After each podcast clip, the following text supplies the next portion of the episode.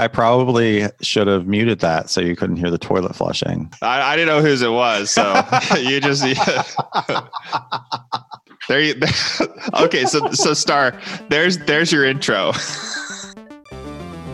They're just three amigos making their way in the crazy old world of software as a service.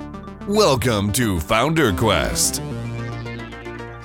Well, I, oh, that reminds me. I was gonna during our decision making thing. I was gonna I was gonna say it would be a whole lot cooler though if we used a blockchain like a decentralized. Since we're you know we're we're totally like a um, you know a remote first decentralized company. Like we should have a blockchain for our decision making process. For real, So we also have the audit trail. Yeah, to make sure the that future is the future is now. Make sure that Star doesn't go back and change the decisions that we made. What? Mm-hmm. Why, why yeah. am I getting this flack? Well, because you know, you know that I would be the one that would actually be doing that sort of thing. So that's why I had to say. Yeah, we, it's more to protect against Ben. Yeah, exactly. it's, it's, like it's a digital gavel. I'm I'm the totally random uh, element in this in this outfit. That's for sure. Yeah, the the wild card. Yes, the Joker. The Joker. And plus, I could buy more video cards so that I have more weight. My my decisions have more weight. there you go. All right, so let's catch people up. So last week we talked about um, some issues involving systems, like what are our systems for decision making, and we talked about our, our quarterly conclaves, our process for doing that. And so this this week we're going to be talking about systems. Like we're continuing the conversation. This is one long conversation. It's just been split up into two, and we're going to be uh, talking about um, managing employees. We're going to be talking about daily operations, about ops, and all that stuff. Yeah, let's get going. So, like, what we started with nothing. We started with no systems. Errors would come in, and Ben would see them, and he would manually write out a uh, an alert email. He'd send those out on Gmail. Uh-huh. And since then, we've like we have systems out the uh, I can't say it on iTunes. I'm sorry, but we've got lots of systems. So how do we how do we coordinate a bunch of like the three of us are independent workers? We've hired a bunch of independent workers. Like how do we coordinate between those? I think the technical term you were looking for there was wazoo. Wazoo. Mm, oh, okay. That's definitely wazoo. You know, uh, one one of the I, one of the things that was really crazy early on was it accelerated so rapidly like I remember in the early early days when we first started this out and launched it, I was thinking, you know, because we had we had jobs, right? Star and I were working for a startup, and I was thinking, ah, this would be great. I'll have two income streams, right? Like I'll have my day job, and then Honeybadger just be doing its thing on the side. It'd just be a cash machine. It'd be awesome.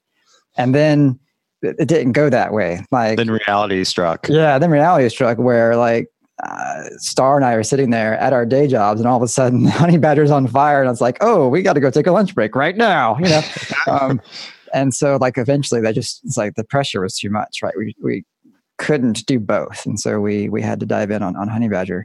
Uh, but a lot of that was because things are just growing so rapidly, and uh, traffic was coming in, and things were falling apart, and like that one server that we bought initially, right, had to become two, and and so on. But yeah and we did not build this thing for scale, people. We did not prematurely optimize. We did not. No, we definitely did not. And and so you know, a lot of the you know people joke about the baling wire and duct tape and the changing the engine while you're going down the road kind of thing, and that's definitely what we were doing, and that was high stress. And over over time, it became uh, just too much. Like I was I was totally getting burned out. And so I was talking to a friend of mine who also has a startup, not not exactly the same kind of operational burden that we have, but he had a lot of customers who were um, smaller. And so he was also dealing with some of his own constraints and, and his own pressures for scaling his business. And one of the tips that he gave me was when you do something, document it. Like, don't, don't just fix something. Like, if you fix something, document what happened, why there was a problem, and what you did to solve it. And then if you find yourself like having to deal with that again, automate that. Like, so step one, do it. Step two, document it. Step three, automate it. And when I really got in the groove on that idea, that just changed my world. I got into the point where I was actually like documenting the things I was doing so that if I was away for a day or whatever, uh, you two could like read my documentation and find out where where things were. And uh, and then as time went on, automated stuff so that you didn't have to care because it was just taken care of. And that was just that's changed my life. So I just had to throw that out there. Yeah, and we've we've brought that to basically every other part of the business um, as much as possible. Like we're we're all about documenting everything and automating and anything that can be automated. So yeah, it's it's not just operations at this point. Like we try to do that for whatever's possible, whatever it's possible to do that with. One of the side effects was aside from me being able to like go away for a vacation which was really nice one of the other side effects was just feeling more comfortable with where the business was as an entity separate from, ourselves. Like we mentioned briefly in the last episode about how we wanted the business to be able to operate independently from us so that we could go away. And uh, that can be a short-term thing like a vacation or it could be a long-term thing like when you want to sell the business right? Or when you mm-hmm. want to replace yourself with employees like uh, in the early days, we couldn't hand anything off to anybody because none of it was documented. It was all in our heads. We were doing all the things that we knew how to do, but nobody else knew how to do them. And over time, as we did document that and automate that, uh, it was much more conceivable for us to actually bring on an employee to do X, Y, and Z because now we had it pretty well planned out. It wouldn't be just a discovery process like, oh, good luck figure out how to do it you know. It's kind of interesting to me hearing like the the documentation and automation story from the operations side. We had we we talked about uh, in the last podcast we talked about the um, you know like the the books about scaling and creating business systems. And uh, business systems are basically the same deal. Like most of those books talk about you know like you you document and then you build the systems which are kind of like usually like checklists or something. And then the automation comes through having you know getting other people to do that do those things. And i think uh, you know we've tried to do that to some extent. Um, but as developers we we kind of we try to prefer like you know getting computers to do those things or outsource services whenever possible because we can just you know if we can program something to do that it kind of just fits our you know our small lean style better.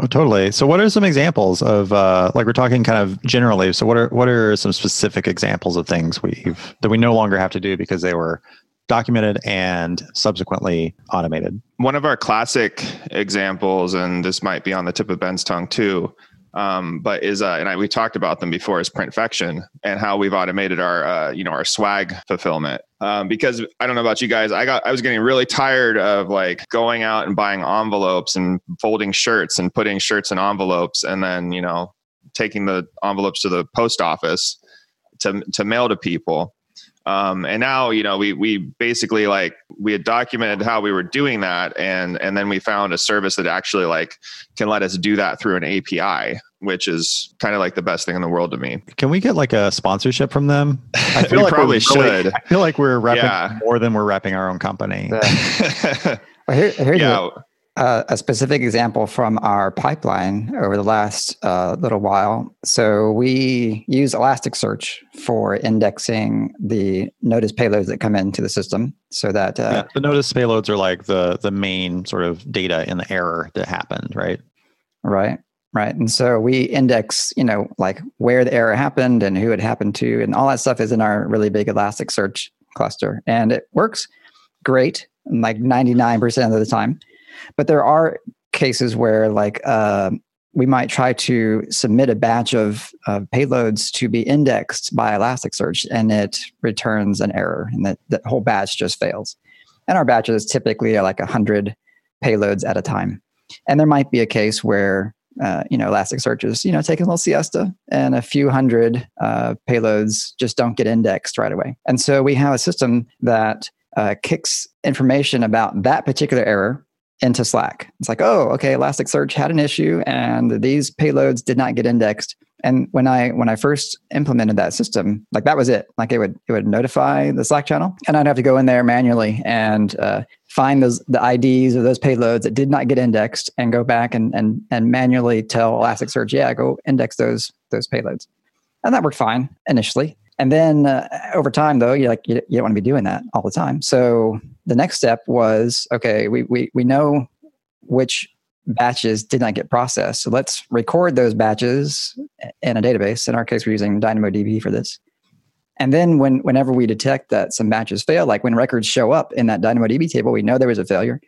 Uh, we can just use that table to drive Elasticsearch and remind it, hey, please go reindex those payloads right? So that's where we are today. Uh, so now we don't have to use a Slack channel. Like we can say, okay, we can pull those records in the DynamoDB table. And then the next step in the automation, which I haven't done yet, is okay, well, we know that these things can be re-indexed maybe a few minutes later. So let's just set up an automated you know, process that once it sees a record show up in DynamoDB, Like it waits five minutes and then tries to reindex and keeps on trying that until it's done. Right. So that's that's one Yeah. example of something that we've done to like uh, something I do manually, and then we I, I did document like how do you actually do this restoration process, and then uh, working on the automation part. You know what this really reminds me of? Is um, this really reminds me of the whole like lean startup um, approach to like building products for other people, where you start with a minimum viable product, and maybe that minimum viable product is like you responding to some emails in a way that looks like a computer, and then um, based on what you learn from that, then you you know slowly automate it and build it into a real uh, product. Only Yeah. you know you're the the customer and the uh, programmer. back on the business end like what about customer service stuff because i know that we've had a lot of customer you know customer service requests that got pretty repetitive over the years and a lot of them we've been able to completely eliminate by creating like self-serve tools and and you know things that, that allow customers to help themselves. And sometimes that's that is like it's like an actual tool that we build. Sometimes it's actually just putting you know writing some extra documentation that answers that question preemptively. And you can kind of look at documentation as you know as far as like you know customer facing documentation as a uh, kind of as a system in itself. That's a good point because when you mentioned uh, customer service, I got this little, um, I got this little lump in my my stomach because I was like, well, you know, he's going to talk about how we don't really have canned replies for anything. We've talked for a long time about having canned replies that that we can sort of just send off to people, but yeah this haven't hasn't really worked for us very well because we get a lot of questions along the same lines, but they're you know they're all very specific. You know, well yeah and and we don't yeah they're they're a lot of them are specific but some of them you could you know you could answer them with a, a canned reply um, but we really want to help people. Um, i think like the helping people is really important on our support and we don't want you know if we can give people a more a specific answer um, to something or a more like you know uh, a creative solution i think that we you know we're not really happy with just the canned reply that we would have for everyone But what I was saying is that um, that's not the only way you can automate this customer support. You can actually kind of do it um, around the back way by eliminating the reasons why people are contacting you for customer support. And if if you can do that by um, say putting a link to the appropriate documentation right next to the thing in your user interface that causes people problems, you can do it that way. Or maybe you can make a tool that automates some, something they're asking you to do manually. just to be clear i wasn't i wasn't saying like you know we want to be personable i was saying like as a developer like i can spot canned replies from a mile away personally and they piss me the hell off so well, I mean as as cus- you know as since we have developers who are our customers like I you know i want to be able to help them and give them a good you know an actual solution versus just like oh yeah here's like the you know you know that that kind of mentality like the who we are who we serve right? That actually guides a lot of the decisions that we make like the, the help desk system that we use. Like i remember when we first started and i was looking at the options for what kind of uh, support system we were going to use there are ones that have this auto reply feature which is you know hey we've received your request. Your request is number blah blah blah. Um, we'll get back to you you know shortly. And that drives me crazy. I hate that. Like i hate this automated thing that says we got your request. And i, I Yeah. understand why some people like that. You know it's like oh like, it didn't get lost in the ether blah blah blah. But um, i'd rather just like respond to people like me you know? Yeah. Uh, so we ended up not choosing one that had that feature because i didn't want that kind of experience for our customers. Yeah, I mean, we to be fair, we do have a couple canned replies, and a couple of them are very extremely useful because there we have a few like highly technical edge cases that um that you guys you like if you're going to help someone with this issue, you know, you're going to go spend an hour digging on it. You know, JavaScript source maps is is a pretty hairy one that comes to mind, and I have a canned reply for specifically for those types of issues, which like you know it's very it lays out all the all the different things that they could do to potentially troubleshoot their issue just because the issues are so um, there's such a variety of potential um, solutions to it.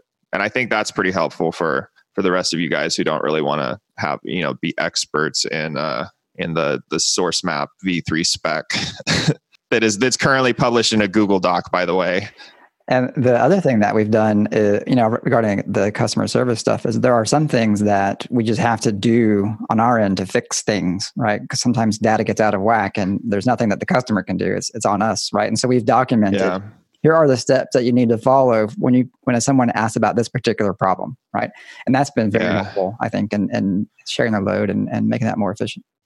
Yeah, so we use documentation in our support process to like help us provide better support, but we do it with standards. I think is Yeah. I mean, life would be a little bit easier if, if our customers didn't have such like sensitive bullshit meters. right.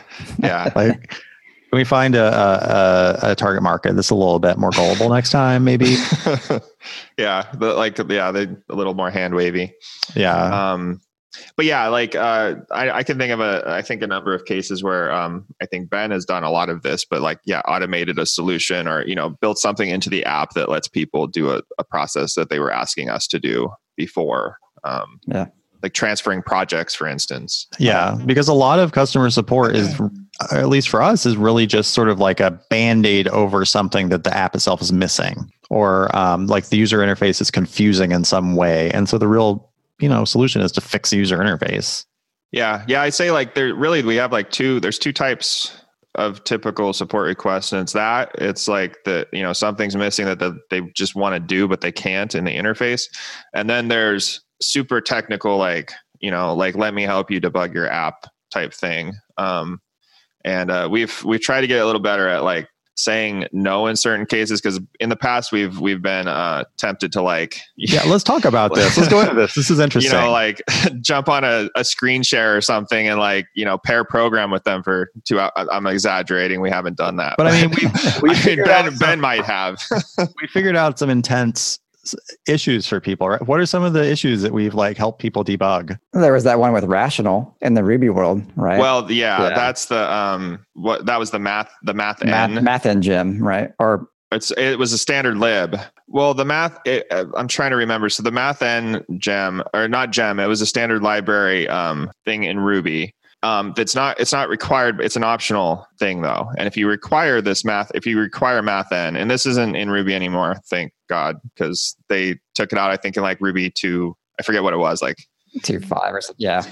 recently um, because i saw it and i was like jumping for joy um, if you require this thing it changes all uh, decimal numbers to rational numbers or something or It, it changes division. Division, Division gives you returns like a rational number instead of yeah instead of instead of like floating point So normally when you divide, um, you get a number that's like um, 1.125, blah, blah, blah, repeating. But then like a rational number is like a fraction, right? yeah, like 22 over 7. Yeah. Right. And in Ruby, it's like an entirely different object. It has totally different, you know, properties of, you know, how it interacts and like what it converts to. And And it blew up our gem. it just, yeah, but it blew it up in such an obscure, like, just like very subtle way. Um, and this was back when we were doing uh, metrics collection, by the way. I think it was in the metrics uh, service where we were doing some like statistical calculations. And it was like, it wasn't in a way where it was like an, an error. It was like one of those errors where it's like, it's not an exception, it's not blowing anything up, but it's giving you the wrong value. And you just cannot figure out like why you would be getting this value back because it it's like there's no rational explanation um, pun pun intended Yeah, and I remember we've had some other cases where people include gems that redefine certain standard library methods. yeah and then yeah monkey patching because that that's basically what the what mathn was doing is monkey patching in ruby is where they're basically rewriting you know rewriting things dynamically at runtime. And it's incredibly difficult to find where those things are unless you're familiar with the application. And in, in a lot of cases like we've actually you know like stepped through that thing and you know that process in people's apps um, which i think is uh, well beyond what most companies are willing to do So these people are paying us like maybe as low as fifty dollars a month. I, I was going to say like i've never had such a low hourly rate so fifty dollars a month, and we're like, you know, sometimes spending hours on Yeah. on customer service. So that's that's something we're trying to get, get a little Yeah. bit better at, and sort of setting we have. because frankly, yeah yeah we've it. gotten we've gotten better at that and and like i said like as we as we've i think it's it's helped us to some extent though that we did get in deep into those issues for a time um, because it's helped us uh, build much more comprehensive and deep like documentation about um, the types of issues that people can run into um, it's not you know it's not really our fault it's just it's just programming. Like you're going to run into issues with things. So yeah, we know we kind of know what to expect, and and we can build that into our documentation now instead of like sitting down and and spending a bunch of time on it hopefully. Totally because like the number of issues that can come up especially in ruby where like somebody can redefine the language out from underneath you. Yeah. like you, there's you can't depend on anything in ruby and uh, and that's cool in some in some cases but also it's you know if you're trying to provide a library for somebody to use it always works. It can be a little bit frustrating. Well, one of the uh, things you know talking about things blowing up underneath you you know that that we've done more recently is our um, continuous deployment setup like you know for a long time we've done continuous integration right? Where we have we have a big set of uh, tests that we run for our code. And and josh is really good about keeping on me in particular about making sure that i write new tests when i write new code uh, and so we have this big test suite that gets run, you know, uh, whenever you want on, on your machine, but also gets run automatically for every check-in, every push. Yeah. So every time you add new code and you share that code, it gets tested. And so we find out in Slack if, you know, I broke the build or whatever. Uh, but uh, for the longest time, we just manually deployed uh, using Capistrano. It worked just fine and not even just Capistrano. This is Capistrano oh, yeah. two point, like the previous, like a version of Capistrano that stopped being developed like four years like ago. If it ain't broke, don't fix it. You know. Um, yeah. But recently decided we we brought on you know a new developer hire, and we thought you know maybe it's time to make this process a little more automated so that it's a little more hands off. And so now we have Circle CI. We're using the the continuous deployment feature, you know, function where we can actually have it trigger jobs that actually do the deployment for us. And that's that's been really nice to see that code you know shows up when it's supposed to and we're not like wondering oh did it, did it get there? Or you know can i deploy this stuff? Is it safe? Like sometimes since we are siloed in how we do our development sometimes it's like oh did you really want that to go to production yet? Or you know is that still waiting? No we had like a some sort of issue too where like something was uh it was the asset compilation in rails. It was it would, it would like get compiled yeah. on one of our web servers, but not on the other. And so then there would be some inconsistent results. You know, when you were browsing the site, you, the CSS would be missing or the JavaScript would be missing. So, you know, just having, yeah. so as part of that continuous distribution, we have the assets pushed out, you know, uh, automatically by Circle and that really smoothed that over. Yeah. So it turns out deploying like applications on multiple servers and having them all be like in sync all the time isn't always super trivial. This was, this was actually, uh, you're talking about having things change out from under you. This is actually exactly that. Like you upgraded Webpacker, right? Because we are you know trying to keep up current with our dependencies. And the behavior mm-hmm. changed mm-hmm. from the version we were using to the version that we upgraded to. And the behavior change was that those asset file names, when it compiles the assets, they changed based on the path. And when you're deploying to two different servers, and we use time stamped uh, deployment directories like Capistrano does, well, one server may have been one second ahead of the other server. And so now they had different path names. And now those assets, when they got compiled, had different names in their file names. Oh, interesting. Uh, hmm. Doing the continuous deployment thing made that more consistent. And I went and found the little behavior change in Webpacker after like hours of pulling my hair out trying to figure out what was going on. And yeah, brought made that consistent again, and that that solved that problem. But having that continuous deployment uh, helped pave over those the, that weirdness. Well, I didn't know that, Ben. Thank you. Thank you. For, thank you for your service. I've been loving the the continuous deployment. By the way, that oh, um, yeah. oh me too. I mean, it seems like it's a small thing, like you can just run cap deploy or whatever, but it's you know, it really those little automations seem to add up over time. Definitely. Um, yeah, seems to add up to a lot of time saved. I don't know about you guys, but when I deploy manually, I can't help but just like stare at the output as it deploys. And I don't know what I'm expecting to find. I'm not going to like jump in and fix something yeah. if it goes wrong. It's like I just can't not just like. Well, I think there. that the environments, like having it in this always in the same devi- input deploy from the same environment helps because it's more like you're not thinking like you know this is running on my laptop. There's a number like a bunch of things that could cause this to fail. And i literally need to sit here and watch this to make sure it doesn't blow up. Right. At least that's that's like for me i i find myself doing the same thing uh, star. And I think usually it's like I'm sitting there because I'm not quite convinced that it's actually going to work. And, and, it's helped scale the business, right? Because the, the the precipitating event for this was hiring Kevin and like, oh, well, Kevin has to be able to deploy now. Well, do we tell Kevin, well, cap deploy whenever you want? Or do we just say, Plus VPNs and all that stuff. yeah, exactly. Yeah. Or do we just say, just push it to master and Circle will take care of it for you? Right. That's much Yeah. easier, much more scalable on, on the people sense. Yeah. and it helps us enforce our rules around master. So Right. it's if you if you commit directly to master, it's definitely going out. It's going to production. Ship it. Oh wait, what? so you've been, have you been force pushing to master star? That's. I just made a, a, a bash alias. It just force pushes everything. Like I just right. I just type in git push and it just automatically force pushes to master. Oh, good. Okay. Cool. you, you know what? Confession time, though. My favorite commit message, my favorite Yeah. commit message that I make is oops. Like Uh, when I commit that thing to master and like things break, and I'm like, oops. And so I commit the fix. There it is. Oops. yeah.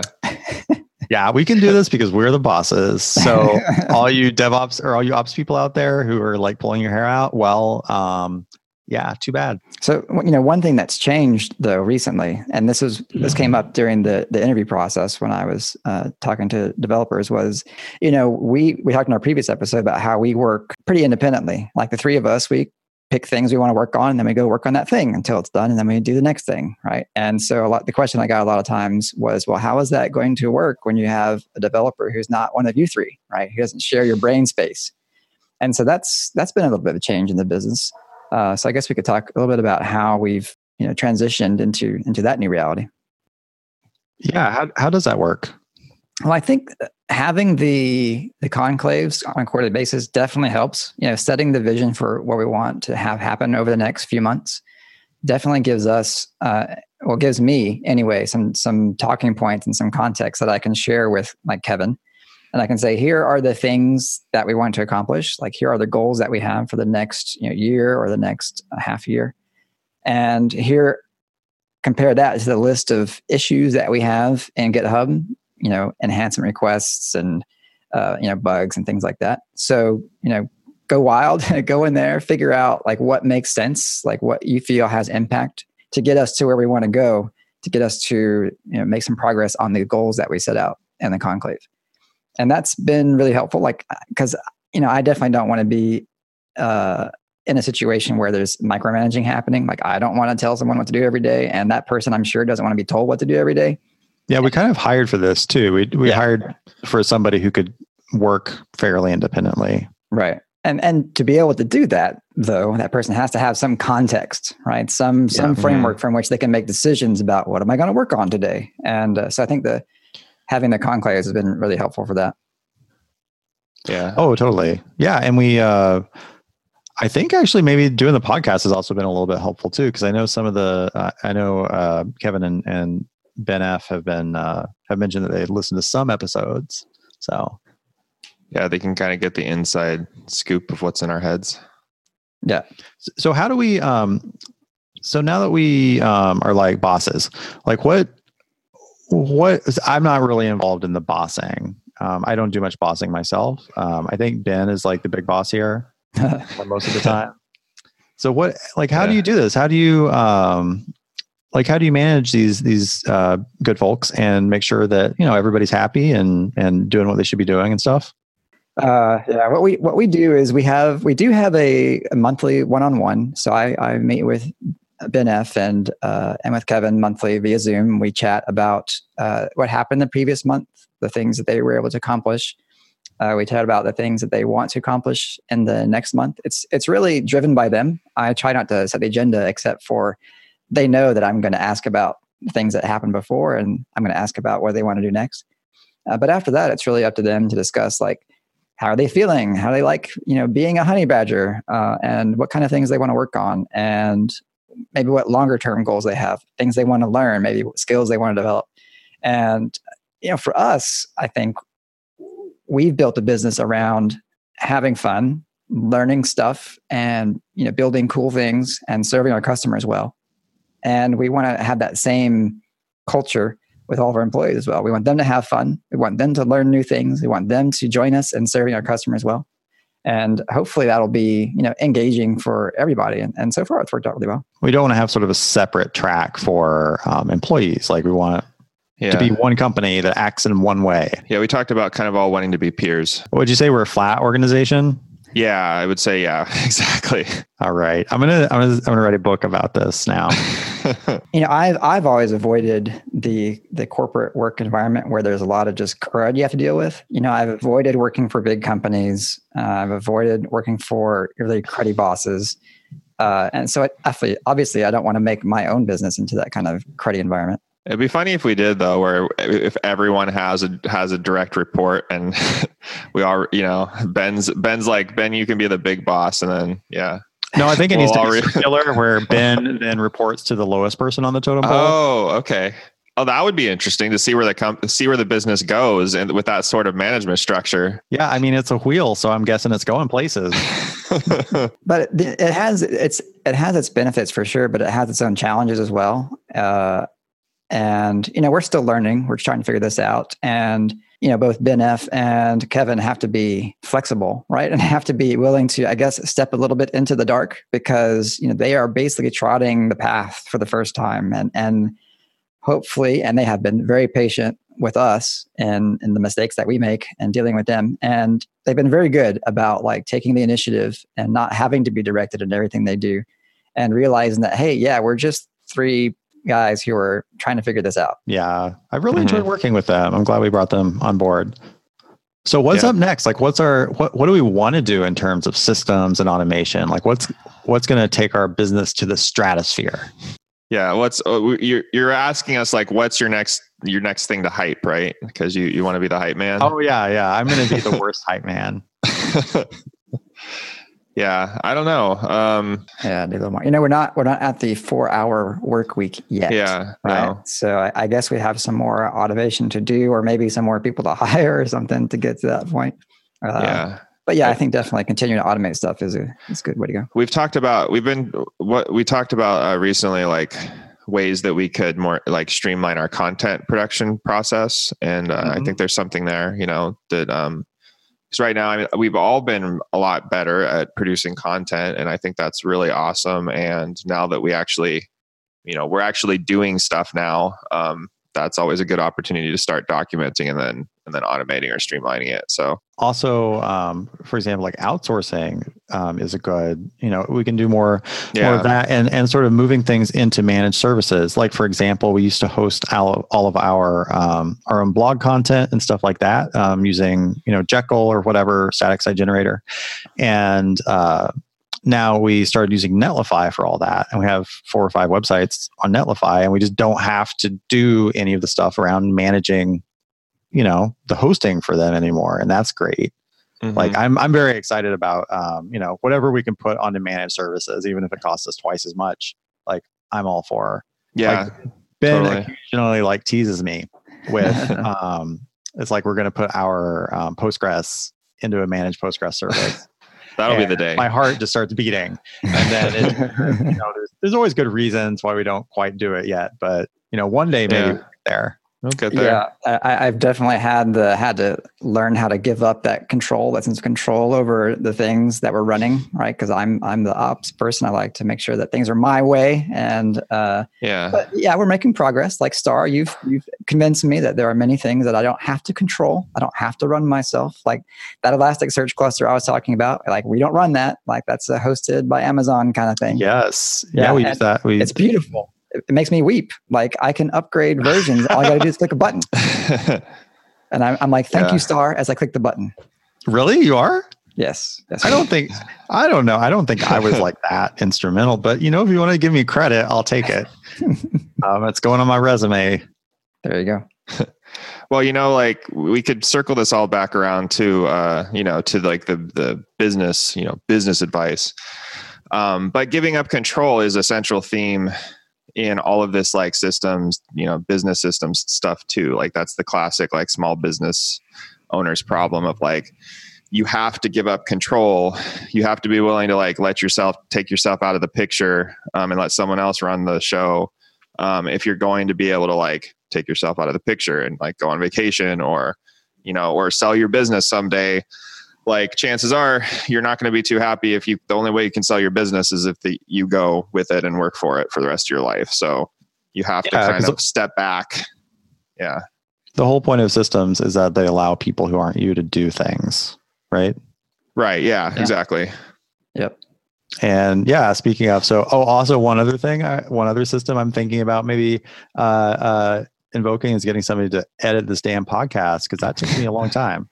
Yeah, totally. But I'm, I'm a little worried they won't be able to like bring the sass and make. well that's the thing you're like you're doing So- such a good job up you know with it and you have such specialized knowledge about it that you know That's you'll never you'll probably never find someone to take over for you Starr that's the eternal struggle. I, I know, can do it know. better myself. yeah exactly i'm yeah i'm Yeah. being kind of facetious there but I think I may. Yeah. there, there may be like a. There may be a. Uh, there may be a, a middle ground where it's like I can go in and do a couple of like big edits, know, yeah things how I want them, and then just be like, okay, you go, you go, take out the uhs and ahs and and make a sound beautiful. sure. Yeah well i think like having like you're, you're do you're building up a pretty good library of examples of like what we want the show to sound like right? Like that's part of what you're doing um, by doing it yourself right now. So when Yeah. we find the right person to be the editor we can say you know go listen to our you know our huge back catalog. And uh and see what it should sound like and then make it sound like that. You know this this is a, a topic that i see come up again and again when it comes to like outsourcing things and, and doing systems is that you know when, when it comes to having some sort of creative element in the process is like you really have to give people the um, autonomy to for example like i do sometimes i just delete whole chunks of things that we say because I, they run on or whatever they're not they don't really make the the podcast sort of flow as well as i'd like it and it's like you got to really give people control over that stuff and really find people who will take advantage of that con- that control and actually do it. Yeah. Um, so You do you do make me sound really really smart, Starr, and I appreciate that. And I do that. I worry. I worry that if we have someone else come in that doesn't know what to cut and what to leave in, that you know everyone's going to find out what we really you know what we really we really here's- think. Here's, here's, the thing, Josh. Here's the thing. I didn't. I don't make you sound smart. It's like that's just how you sound. Aw, I'm just gonna be. Yeah, you you were wearing your your ruby slippers this whole time, Josh. well, thanks, thank you, Starr. I love that we can end the show on such a nice, positive note. This wraps up our special two part episode on systems. Next week, Ben and Josh will be back from RailsConf, so we'll be doing our normal thing. And until then, why not head over to uh, iTunes? Give us one of those five star reviews. We'll take it. Head over to Twitter, join the conversation. We're at FounderQuest. We'd love to hear your questions, comments, you know, whatever. Just, you know, be nice, be supportive, uh, be loving. And we'll uh, catch you next time. Thanks. FounderQuest is a weekly podcast by the founders of Honeybadger. Zero instrumentation, 360 degree coverage of errors, outages, and service degradations for your web apps. If you have a web app, you need it. Available at honeybadger.io. Want more from the founders? Go to founderquestpodcast.com. That's one word. You can access our huge back catalog or sign up for our newsletter to get exclusive VIP content. FounderQuest is available on iTunes, Spotify, and other purveyors of fine podcasts. We'll see you next week.